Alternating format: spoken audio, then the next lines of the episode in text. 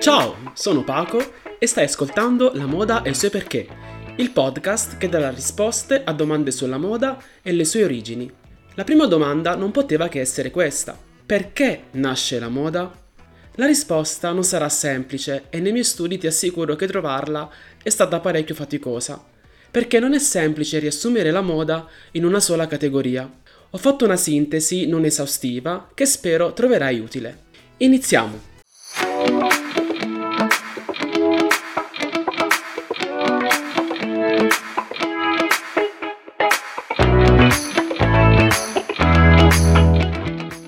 La moda, come la intendiamo oggi, nasce verso la metà dell'Ottocento, quando si è resa disponibile la riproduzione veloce di modelli e di tessuti e ha la possibilità di poter cambiare lo stile degli abiti ad un costo accessibile. Avere la disponibilità di varianti dello stesso abito in termini di colori e tessuti significava dimostrare la propria identità in termini culturali ed economici.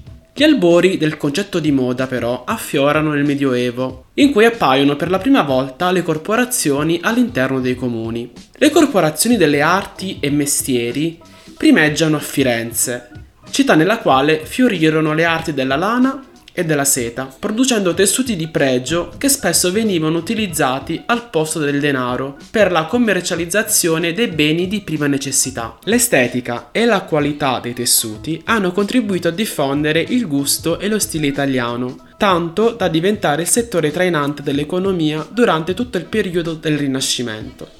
Non è un caso che una delle più famose fiere della moda, Pitt Immagine, si svolga a Firenze.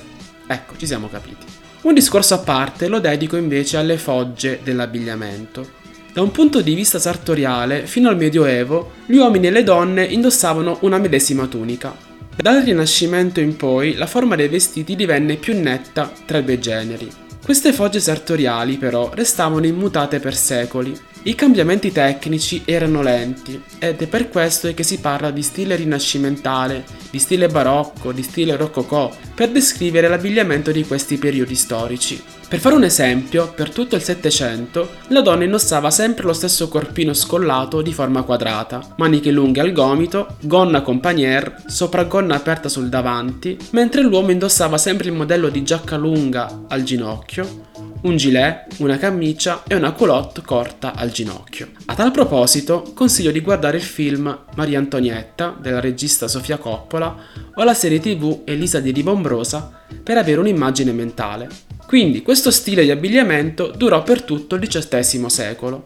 Tutto inizia a cambiare verso la seconda metà dell'Ottocento, grazie alla crescita tecnologica, conosciuta come rivoluzione industriale, e allo sviluppo di una nuova forma di società, il capitalismo. Con l'avvento della borghesia come classe sociale dominante, composta da banchieri e ricchi proprietari terrieri per lo più, si assiste per la prima volta alla possibilità di un'escalation sociale, una mobilità verso l'alto, impensabile fino alla rivoluzione francese in quanto all'epoca chi nasceva povero moriva povero e chi nasceva ricco moriva ricco. Le innovazioni tecnologiche portarono alla realizzazione di telai e macchinari tessili che da un lato dimezzavano i tempi di realizzazione e dall'altro aumentavano la produzione di tessuto e di abbigliamento. La possibilità delle classi dominanti di avere un ricambio di modelli sempre nuovi da sfoggiare divenne la maniera di mostrare il proprio benessere economico ai ceti meno abbienti, che per emulare il loro lifestyle iniziarono ad acquistare copie economiche di questi modelli considerati alla moda. Questo desiderio di emulazione si trasforma in una voglia di distinzione da parte della classe dominante, la quale necessitava di nuovi modelli, di nuovi stili e di nuovi tessuti per mostrarsi all'altezza del proprio status sociale. In questo continuo desiderio di emulazione verso le classi dominanti, da parte delle classi dei ceti meno abbienti, si fonda la teoria che il sociologo Simmel nomina trickle down, tradotto come gocciolamento dall'alto. E dato che la classe più abbiente voleva distinguersi dalla classe operaia che tentava di emularli, la richiesta continua di varietà di fogge diede vita al fenomeno economico moda come lo conosciamo oggi. Quindi perché è nata la moda? La moda è nata per il desiderio di volersi distinguere e nello stesso tempo di appartenere ad un gruppo sociale diverso da quello di partenza. Per fare questo è supportata da una serie di eventi e fatti storici che si mescolano tra studi sociali, rivoluzioni e innovazioni tecnologiche. Per tale ragione è impossibile definire la moda solo come un fenomeno di abbigliamento e accessori. La moda abbraccia tutto ciò che ha a che fare con il desiderio di elevarsi, materialmente e spiritualmente. Ha a che fare con il sogno, con il bisogno di sentirsi accettati dagli altri, con il desiderio di appartenenza ad un gruppo sociale, per essere riconosciuti e rispettati. Non è solo un bel vestito, una bella macchina, né un bel viaggio o una bella casa. Ha a che fare con il nostro io più profondo. Ed è così che la moda si fa carico di questi desideri e veicola il suo immaginario per darci risposte.